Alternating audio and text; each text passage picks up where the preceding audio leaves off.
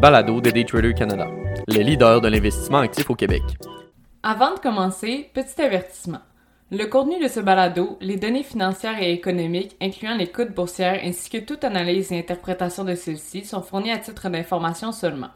En aucun cas, elles ne doivent être considérées comme étant une recommandation ou un conseil d'acheter, de vendre, de vendre à découvert ou poser tout autre acte envers toute valeur mobilière, tout instrument dérivé ou tout actif ou classe d'actifs quelconque.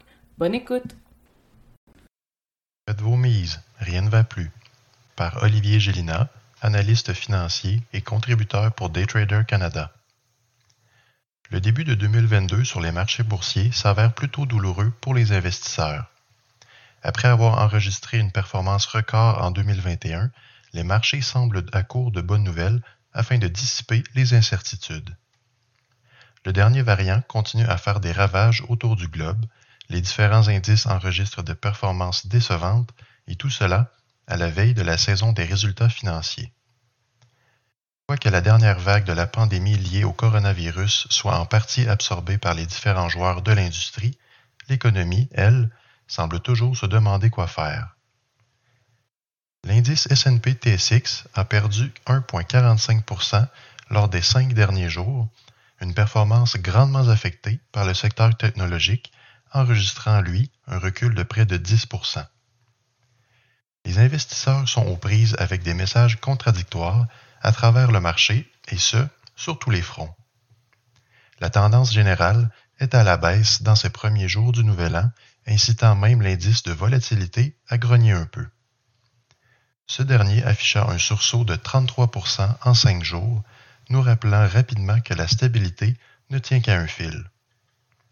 Un court rappel ici sur l'indice du VIX, ou Volatility Index, venant du Chicago Board of Options Exchange, est la mesure de la volatilité des marchés attendue au cours des 30 prochains jours.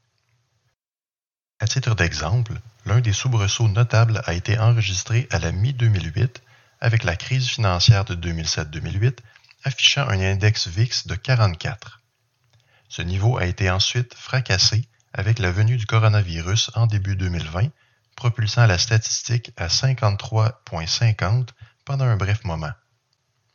Ne vous en faites pas, l'indice n'a frôlé que le 23, ce 10 janvier dernier. Cette décroissance généralisée sur les marchés suscite évidemment diverses réactions. Certains analystes chez JP Morgan Chase Co.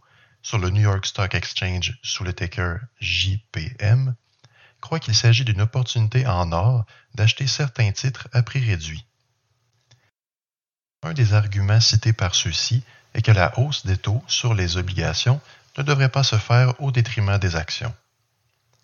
Le taux obligataire sur les notes du Trésor américain 10 ans se transigeait à 1,78% le 10 janvier soit 0,28% plus élevé que le mois précédent.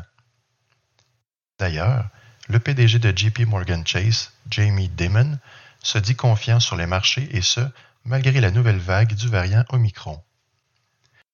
Son optimisme fait état du bilan financier des ménages qui, selon lui, sont en très bonne posture afin de prendre avantage de la croissance à venir.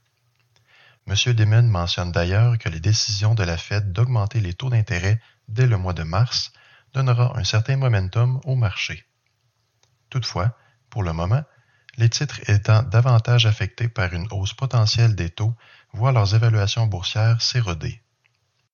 Il s'agit entre autres des titres de technologie, d'où leur performance sous la moyenne cette dernière semaine, ainsi que certaines compagnies ayant été un peu trop frugales sur leur endettement. Il devient donc difficile d'établir une stratégie d'investissement pour 2022 alors que certains doutent de la capacité du marché à rebondir après avoir enregistré de nouveaux sommets. Ce côté pessimiste des investisseurs fait surface en analysant ce qui s'est réellement déroulé en 2021. Un taux de chômage frôlant les 15% une injection de liquidités astronomique dans les poches des ménages affectés, une ruée vers la technologie, des taux d'intérêt au plancher et un marché des crypto-monnaies en pleine expansion. Le portrait pour 2022 est très différent. L'effet de rotation des investisseurs passant de titres de croissance vers des titres de valeur se fait d'autant plus sentir en ce début d'année difficile. Sur la scène locale, le président de la Banque nationale du Canada, sur le TSX ticker NA, M. Laurent Ferreira, est en accord avec la position globale avantageuse des ménages. Il note d'ailleurs que les secteurs les plus affectés par la pandémie sont la consommation discrétionnaire et les loisirs, chose qui est bien connue après plus de deux ans de pandémie. M. Ferreira note d'ailleurs que les résultats de la BNC ne semblent pas affectés par les impacts du nouveau variant, mais souligne toutefois l'incertitude des dépenses des ménages face à cette nouvelle menace. Donc, que faire de votre portefeuille face à ces messages divergents? Une chose est certaine, à moins que votre compte épargne ne vous rapporte un 5% de rendement, il sera difficile de justifier autre chose qu'un fonds d'urgence dans ces comptes. Il faudra donc se résoudre à déployer ces liquidités dans le marché.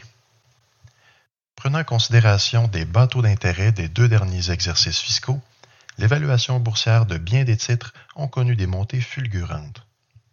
Toutefois, si cette stimulation d'endettement peu cher venait qu'à s'achever, les corporations ayant gonflé leur bilan de dette à taux variable verraient leur service de la dette augmenter également, ce qui peut rapidement devenir problématique dans un exercice où la demande des produits ou même l'approvisionnement en marchandises se veut difficile.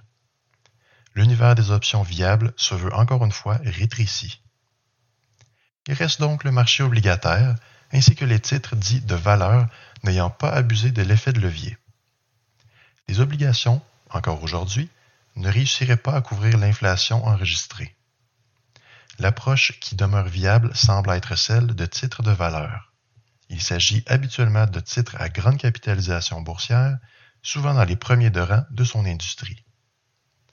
Leur solidité financière et constance au fil des ans semblent faire de bons véhicules financiers pour espérer battre l'inflation et les maux de tête qu'elle apporte. Une lecture rapide des états financiers et résultats trimestriels devrait donner une meilleure perspective sur la position financière de l'entreprise convoitée.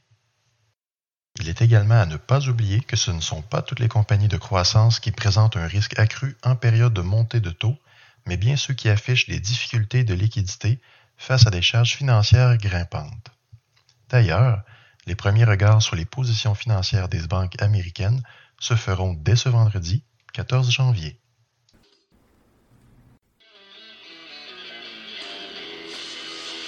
C'était le balado de Daytrader Canada. Pour plus d'informations sur nos programmes de formation et d'accompagnement, veuillez visiter daytradercanada.com.